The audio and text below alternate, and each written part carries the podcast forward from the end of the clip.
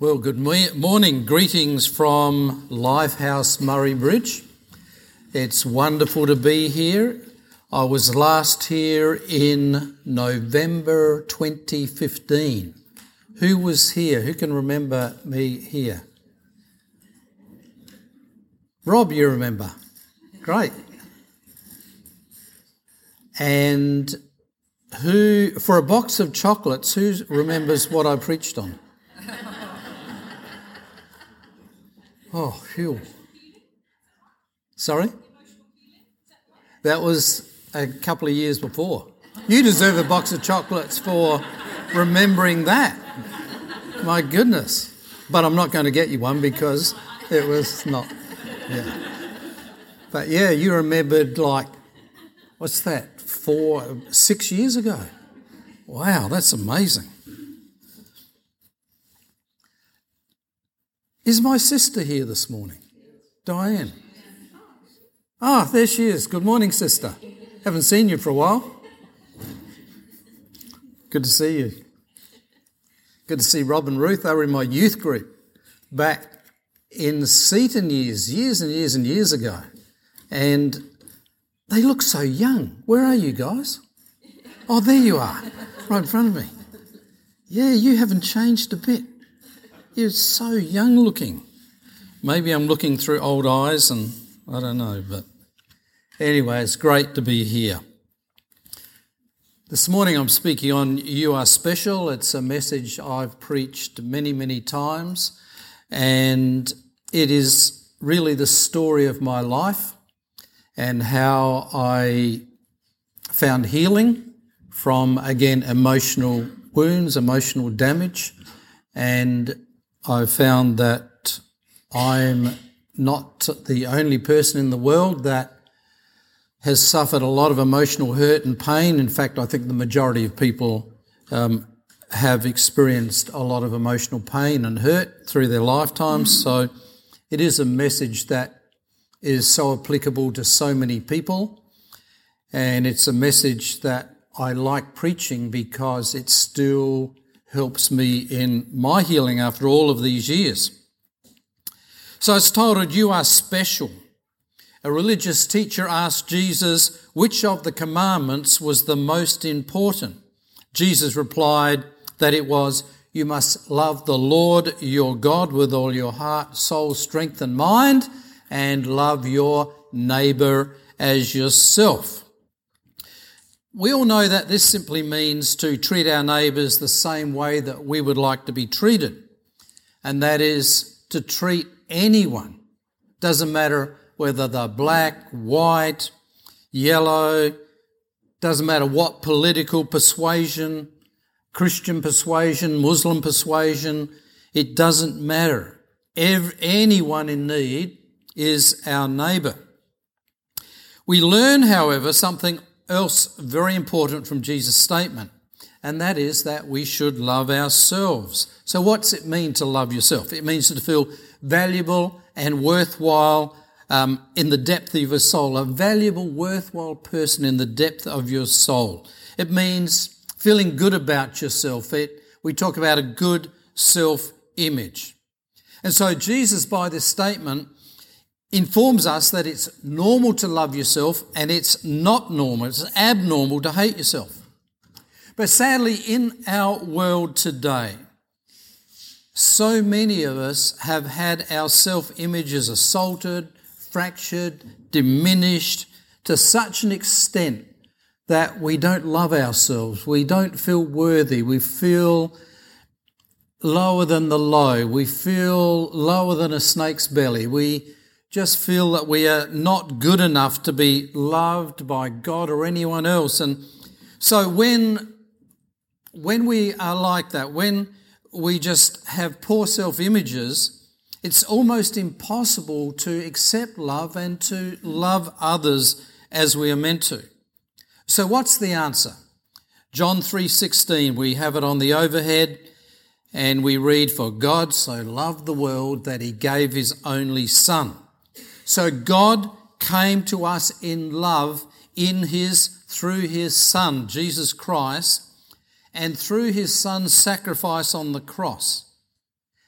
Through that sacrifice, he longs to teach us and show us that in his sight we are loved, we are special, we are valuable, we are unique. And when we understand and accept this truth in the depths of our being, that we are made in God's image and that we are loved by him, then we can really love others, we can love ourselves, and we can receive love from others.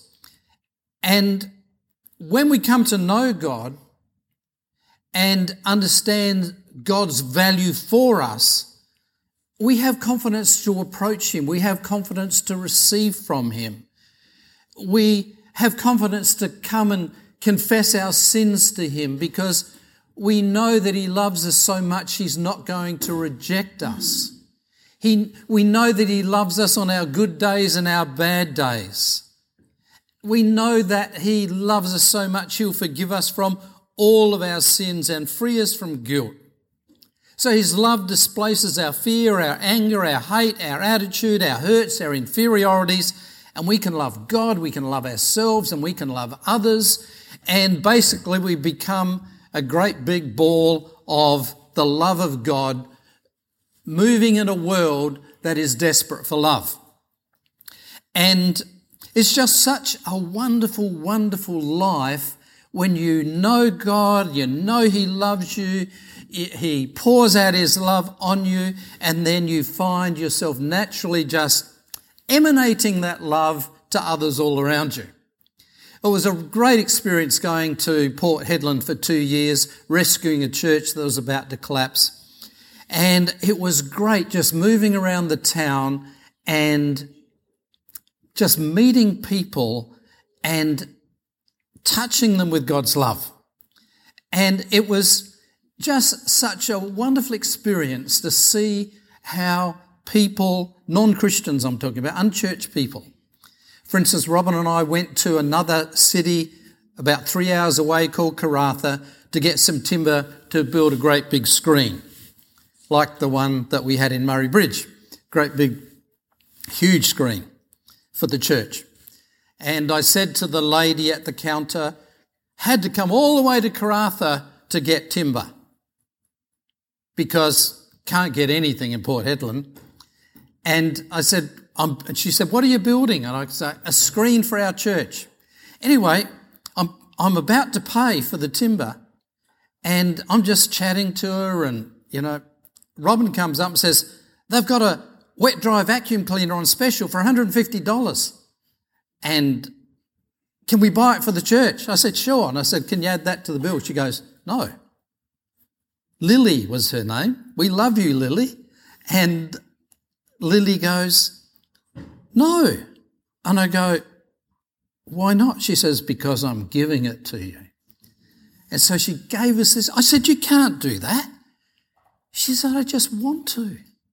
She just said, it just makes me feel good to give you the vacuum cleaner. Then Robin and I went to buy a counselling chair and a, a, a lounge chair, and the owner of the shop goes, what do you want it for? I said, oh, I'm the new pastor down the road um, at Woolies there. Church is next to Woolies. He goes, oh, yeah, I think I've seen it. And um, so he said, um, so what are you looking for? I said, the cheapest. So we went to the cheapest. And he goes, come and have a look at this. And he takes me up the other end of the shop, and there's this big leather recliner.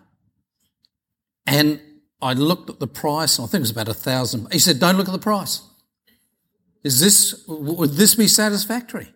This is a non-Christian guy. I go, yeah, but I can't afford that. He goes, you don't have to. I go, why? He said, I'm giving it to you. I want to give it to you. We got a quote to get all of the electrical stuff in the church done and put the video screen up and put big floodlights around the church. The quote was two thousand plus dollars. So I got another quote. The boss comes in and I show him everything, and I'm chatting to him, rah, rah, rah. And, and um, so I say, um, so what's the quote? He said, I'm not giving you one. I go, what? The job's too big. Goes, no, I'm doing it for you for free. And so it goes on and on. And we had a whole bunch of new people. God just sent a whole bunch of new people into the church. And um, I asked uh, a young couple, John G and Sheena. I asked um, another girl, Hannah, who became our youth group leader. I said, why did you choose to come to this church? You went to all of the churches in Port Hedland, the six or so. I said, why? You know, every one of them said, when you looked at us, we felt loved. When you looked at us, we felt genuine love. We have never sensed love like mm. we have felt when we met you and Robin. That's not us. That's the love of God that just emanates out of you. And so I have gone from an introvert, a person who has resisted intimacy in my um, years or through my life, resisted intimacy because of the fear of ever loving or being loved. And then this truth has really transformed my life to such a degree that wherever I go, people want to give me stuff. It's great. It's wonderful. I went to a chicken shop on Healy Beach Road. And and the lady said, I'm sorry, but we've sold out of hot chickens. I said, oh, if that's the worst thing that happens to me today, I'm a blessed man. I said, you know, that's not a problem. And that's okay, I'll come back some other time. She goes, you know, everyone that I've said that to has abused me today. She said, you have been so nice. You are such a nice person. I just feel that I want to give you two cold chickens. So I came home with two cold chickens. Anyway, I could tell you another ten stories from Port Hedland, another hundred from just life. But that's what happens when you're filled with God's love. His love displaces our fear, our anger, our hate, our hurts, our, infer- our inferiorities, and we can love God, love ourselves and love others and enjoy their love. But if we live in the fear of God, we want to hide our sin and our imperfections, our sins that pierced him, our sins that offended God. We want to hide from him and run back into the darkness, because we fear that if we come too close and admit what we are, he'll reject us. Um, about two and a half years ago, I love archery. And I go out in my backyard and I shoot my bow at targets. Anyway, about one hundred fifty yards back over two different neighbours, the third neighbour built a beautiful big shed all by himself. He was really proud of his shed. Anyway, I looked at the wrong pin. When I fired and I fired too high, the arrow went over the target, skipped through the paddock, and I heard clunk. I go, oh no, I think I put an arrow through my neighbour's shed. So I ran and hid behind a tree. And I'm watching. I'm watching to see if he came out, because it made a real bang. He didn't come out, so I ran inside. Then at night time, these arrows I've got have got glow tape, so they glow at night for hours and hours, all night.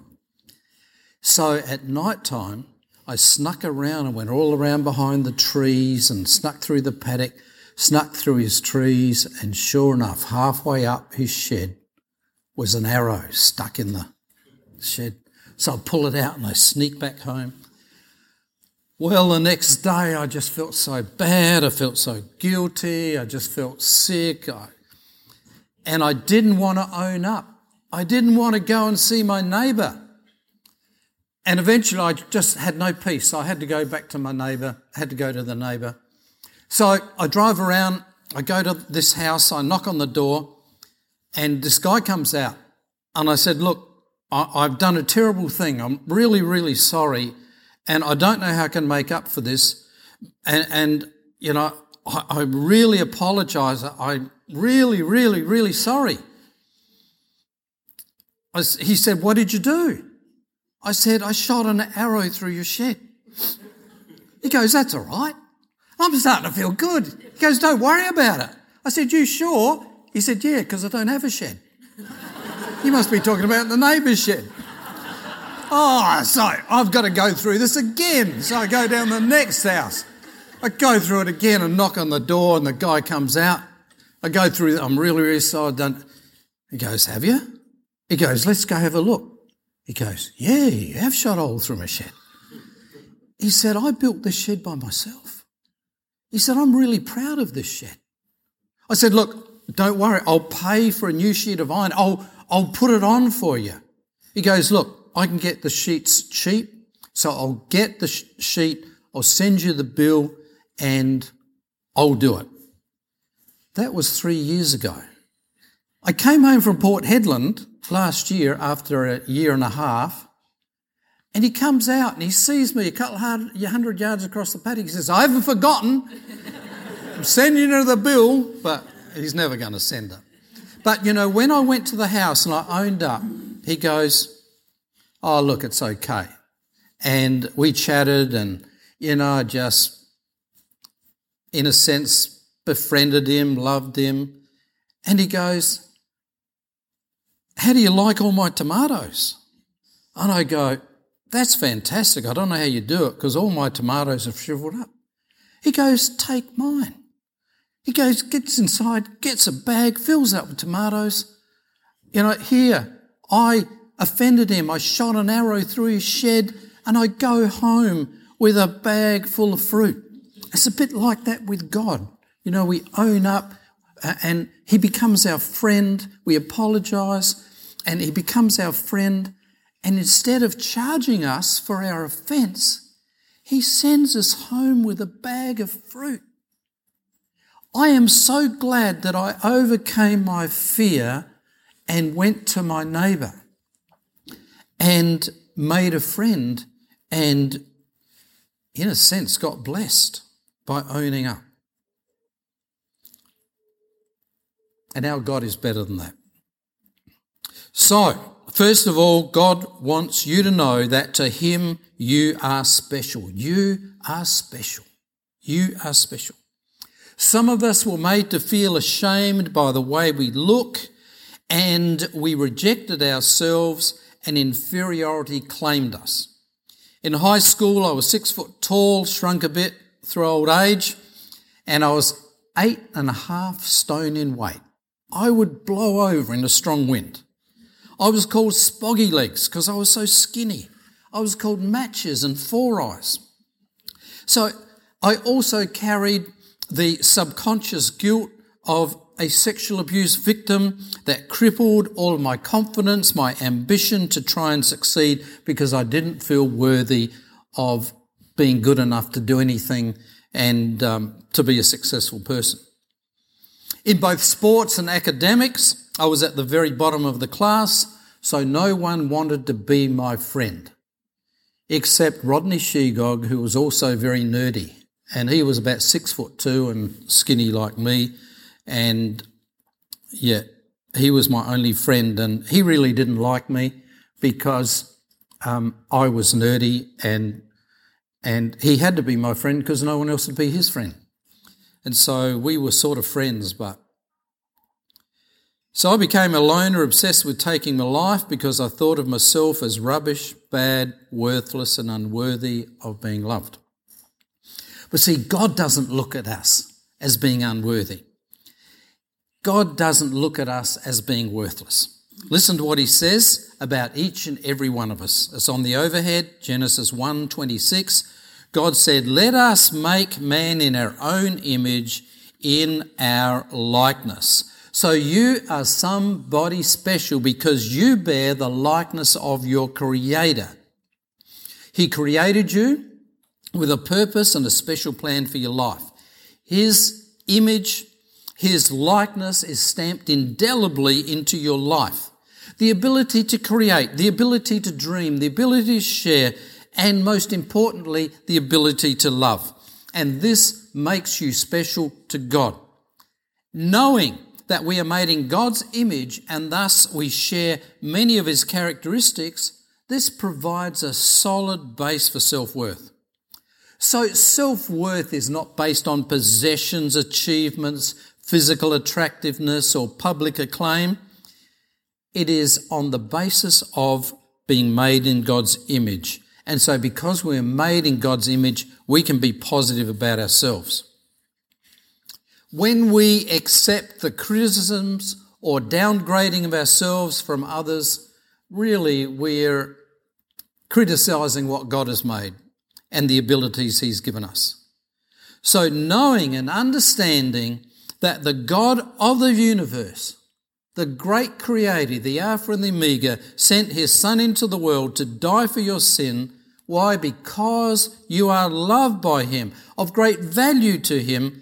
That helps us to approach God and get to know him personally and discover the purpose and plans he has for your life.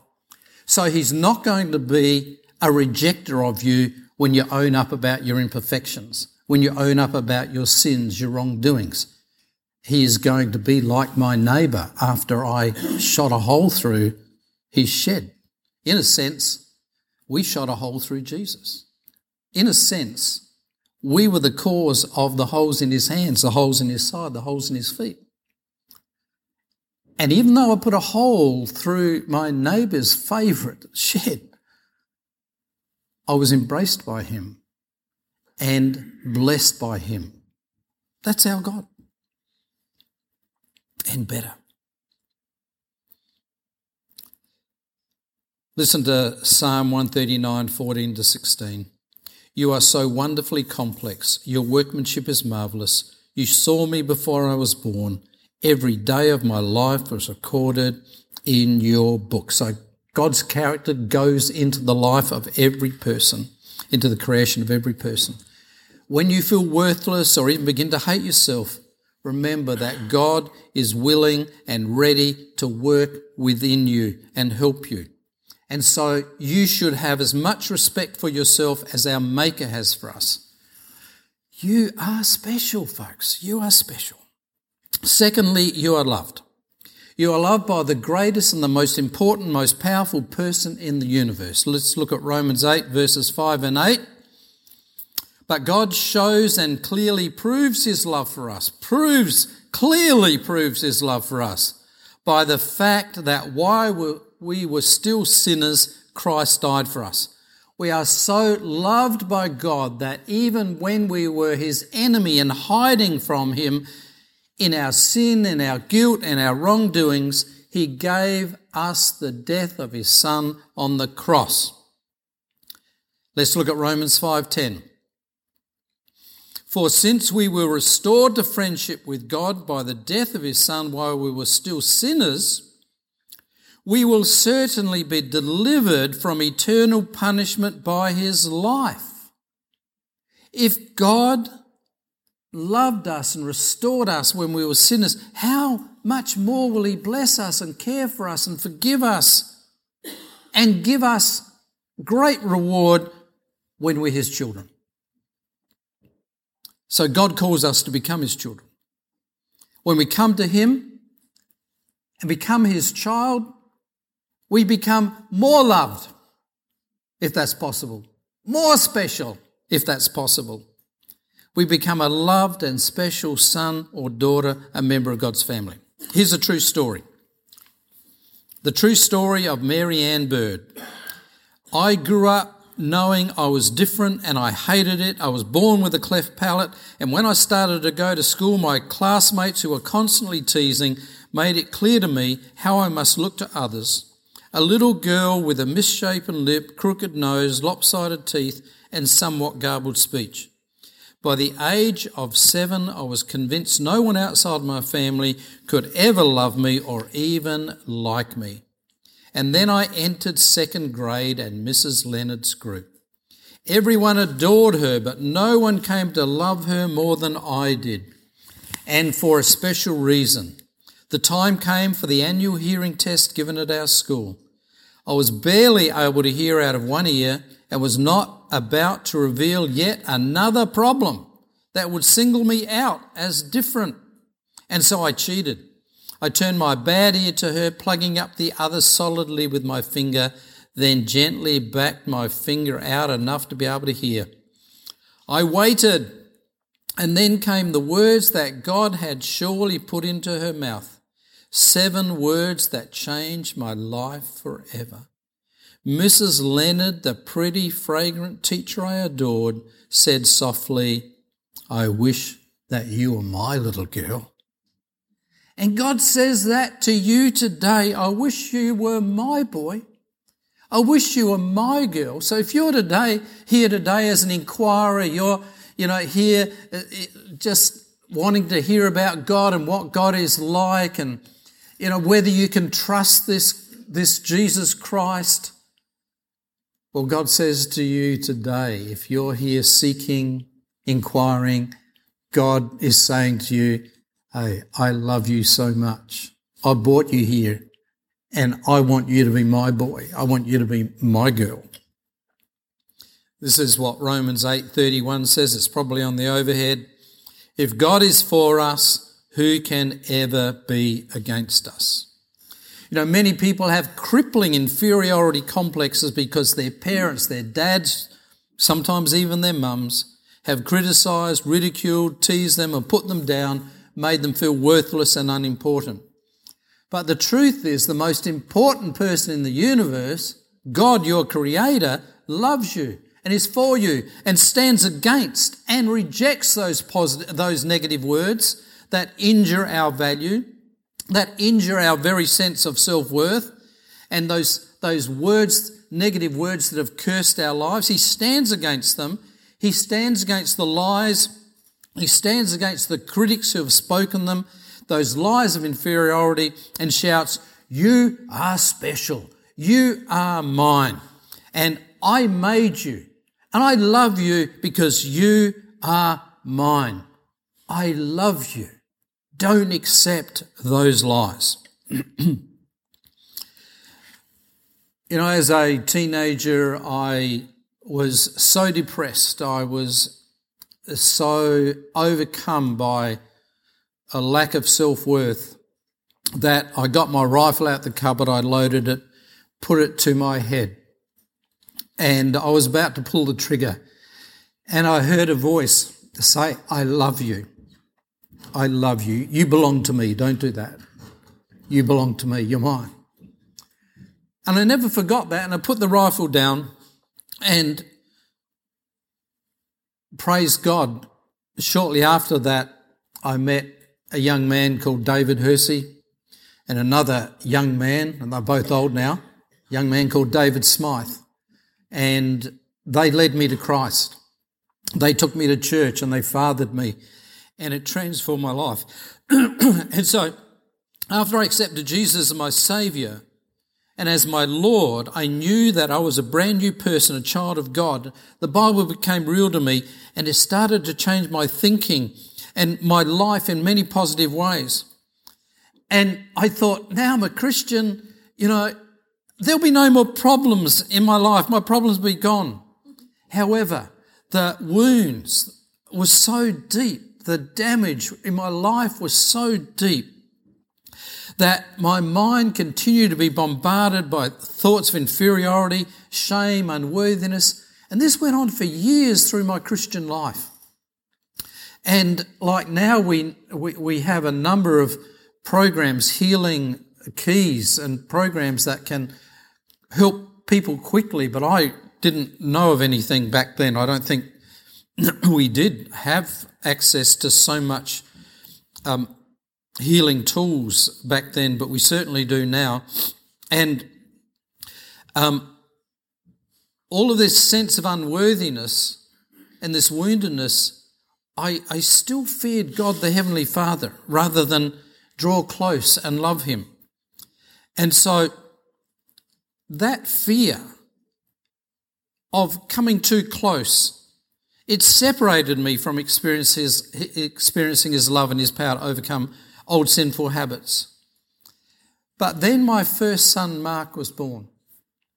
And uh, I was there at the action end.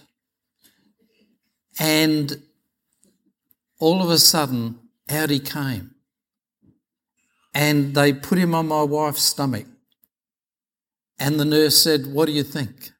And I couldn't talk. I see I never ever cried because my dad, if I ever cried as a kid, my dad had built me and say, men don't cry. Grow up. Even if you're only seven, eight years old, grow up, stop crying. And so I never cried. But this day I came so close to crying that I knew that if I opened my mouth, I would just go, ah! and bawl my head off. And I had never seen this kid. I never knew him.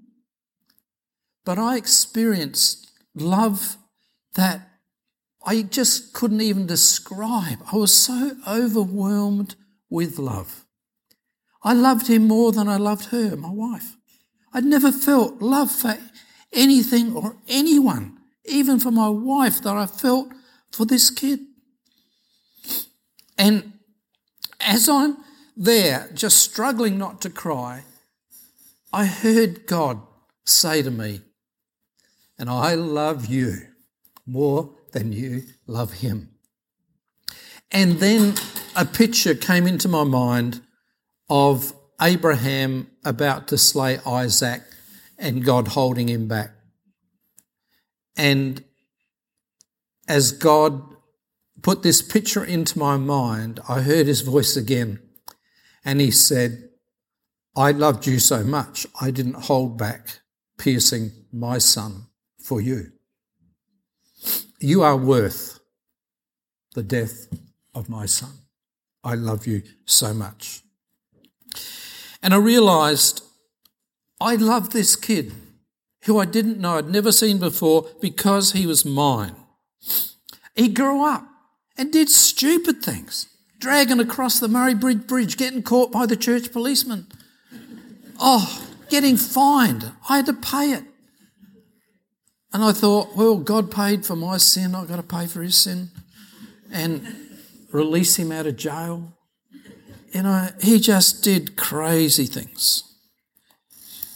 But I still loved him because he was mine. You know, if you are bogged down with not feeling good enough to be loved by God or to serve God, let me say, he loves you regardless. Just the same as I love my son when he was doing stupid things. I loved him the same as when he was born and hadn't done anything stupid. He was just perfect baby. And my love never changed for him, even when, yeah, he was costing me big time. And why? Because he was mine. So God loves you the same. When you're far from perfect, he loves you as his. You know, when we started, when Robin and I started the Murray Bridge Christian Family Centre Church, you know, basically after twelve months, there was just like revival, and there was like this healing revival. The church doubled in twelve months because there were so many miraculous healings. This lady came from the Lutheran church. Minetta was her name. She had a big lump in her side. She... Um, I said, I prayed for her. I said, you need to go and get that checked out. She had her liver full of cancer. And so they told her she was too far gone. There was no hope. So they weren't giving her chemo or radiotherapy. They were sending her home to die. We laid hands on her in the hospital. They told her to book into palliative care the next day because she had two weeks to live. We laid hands on her, asked God to remove every cancer cell from her body, and she was instantly healed and is still alive today, twenty-five years later, with no treatment. Um, you know, an old guy called Laurie, Laurie Jarvis, you know, he'd had this sinus condition in his, in his um, sinuses that he'd been spending twenty dollars, thirty dollars on medication every week for like ten years. We laid hands on him. His sinus went click. He never had a problem again. And I told him he had to put that money in the offering from that week on. um, you know, our son broke his foot on the motorbike when I told him he had to wear motorbike boots, but the kids listen, no, they do stupid things. So he rode without, broke his foot. Took him to the doctor. They took x-rays. We were called in. and the doctor said, you told us that your son broke his foot yesterday. And we said, yep, that's right. He said, well, how come there's six weeks bone growth? And we go, we prayed. He goes, oh, could you pray for my golfing score? He made fun of it.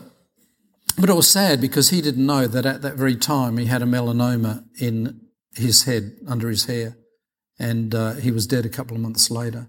And I think maybe God did that so we could share with him the love and power of God. Um, but my point of telling these stories is we just saw great blessing, growth, miracles week after week for a twelve-month period. Like there was a healing flow, and during that time was the worst time in our marriage. Our lives, our marriage was just a disaster area. We were fighting like cat and dog. We were attacking each other. I was just the mean man and she was the wild woman, and she would throw things at me and I would get angry, and, you know, I grabbed her one night by the scruff of the neck and by the bottom of the pants. I ran her down the passage. She was screaming and I threw her in the air. She landed on the bed. And I slammed the door and walked out.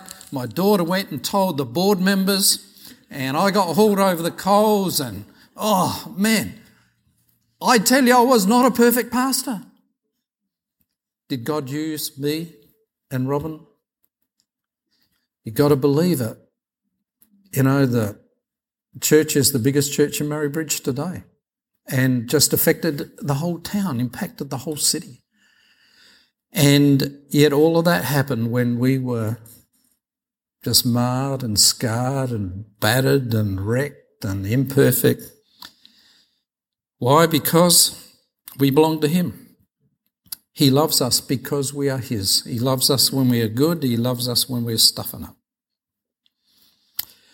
So you are special and you are loved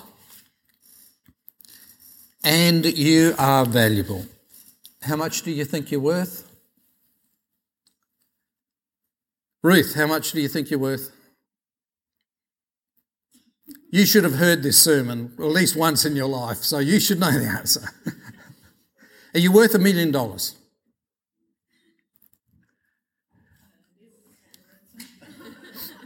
Now, Rob, if you had a million dollars, would you give it up to the kidnap kidnapper? Everything I've got. Everything you've got. So, Ruth, you are worth everything that Rob has got, but you are worth everything that God has got. And so the price tag on you is Jesus. You are worth the life and death of Jesus. Listen to this, Romans eight thirty-two. He did not withhold or even spare his own son, but gave him up for us. God the Father gave his Son, Jesus, to die for you. You are so valuable that he gave his dearest and his best to bring you into his family. Some people feel worthless because they're not talented, good-looking or wealthy. Do not feel worthless because Jesus has put a price tag on you. God has put a price tag on you, and that tag is Jesus. You are worth his life and death. And he is the most valuable object in the whole universe. So you are special, you are loved, and you are valuable. And lastly, you are unique.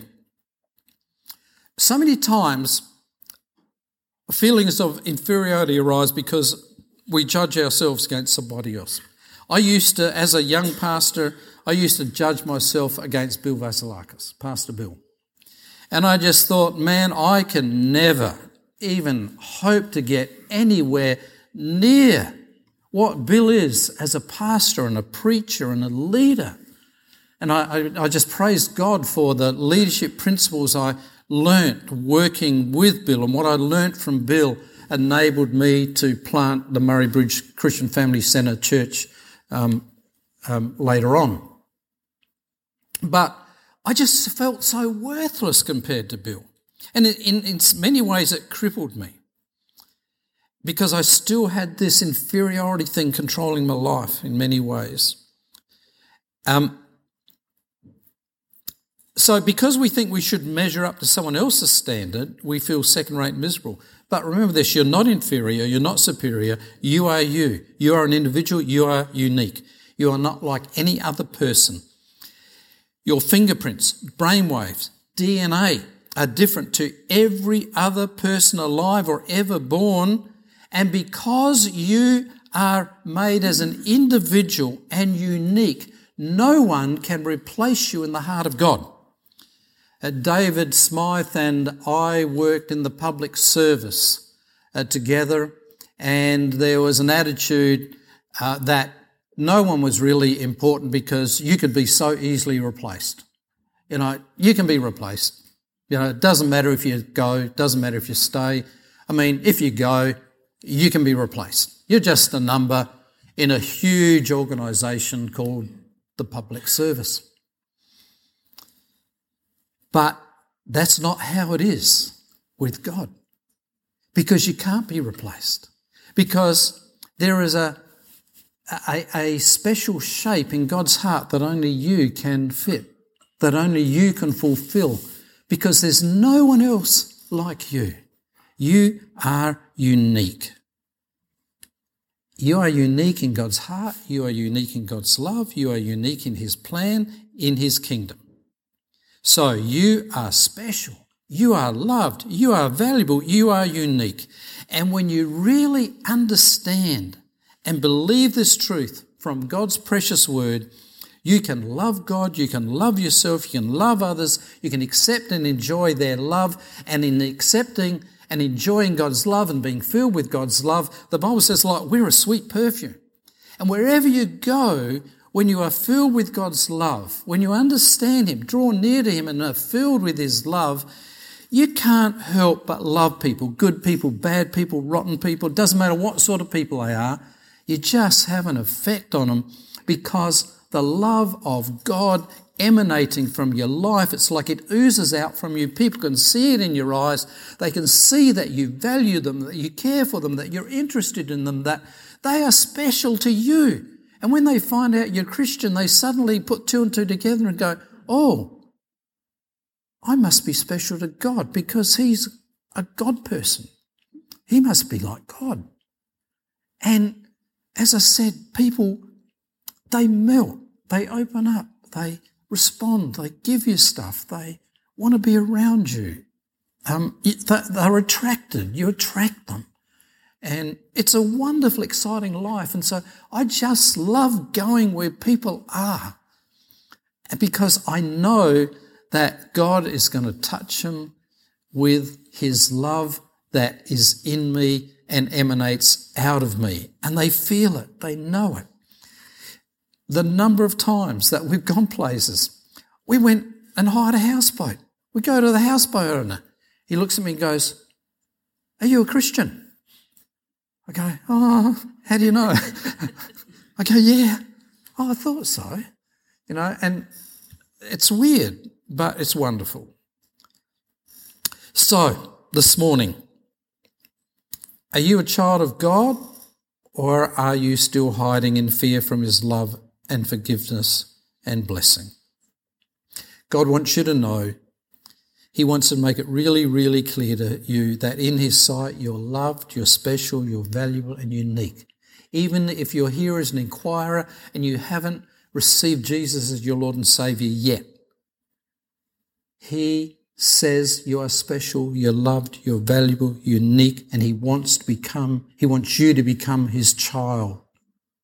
He wants, He says to you, I wish you were my boy, I wish you were my girl. I wish you were my child. He wants to forgive you your sins, and He wants to take you home with Him to heaven for eternity. Let's pray. Father, I thank You for Your wonderful word, the Bible. I thank You for the words of love that spring out of its pages for each and every one of us.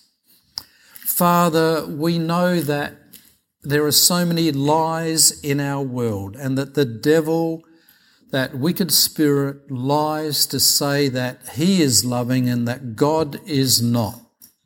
But Father, today we have heard the truth from Your word that You are the loving Father. You are the loving Father who says, you are special, loved, valuable, unique. I want you to be my child. And so, Father, today, if there are any here that do not know you as Father, do not know that they're a child of God. I pray that today they would open their heart to you, that they would feel and understand that you love them, and that they would understand that love that they've heard about this morning enough to open their hearts to you and receive your love and your forgiveness and become a child of God. If there's anyone here today and after this service is over, you would like me to lead you in a prayer of asking Jesus to be your Lord and Saviour and God to be your Father, would you raise your hand, and I would love to meet you after the service is over and just share with you, pray with you. Uh, there's no pressure. You don't have to become a member of this church. Your heart may be beating. You may be struggling with putting up your hand. You may be feeling um, emotions of, of fear and not being sure. Please don't hesitate to come and speak to me afterwards. Just because you haven't put up your hand doesn't mean you still can't come and have a chat, ask questions, and if then you feel comfortable, I would love to lead you in receiving Jesus and lead you in knowing how to be a child of God. Father God, I just thank you for our morning together, and I pray that these words will transform each of our lives in a very positive way, that we may all draw to you without any fear, that we draw to you in love and confidence and receive from your hand all the blessing that is available to us as your children. I pray this in Jesus' name. Amen. Amen. Thank you, Kerry.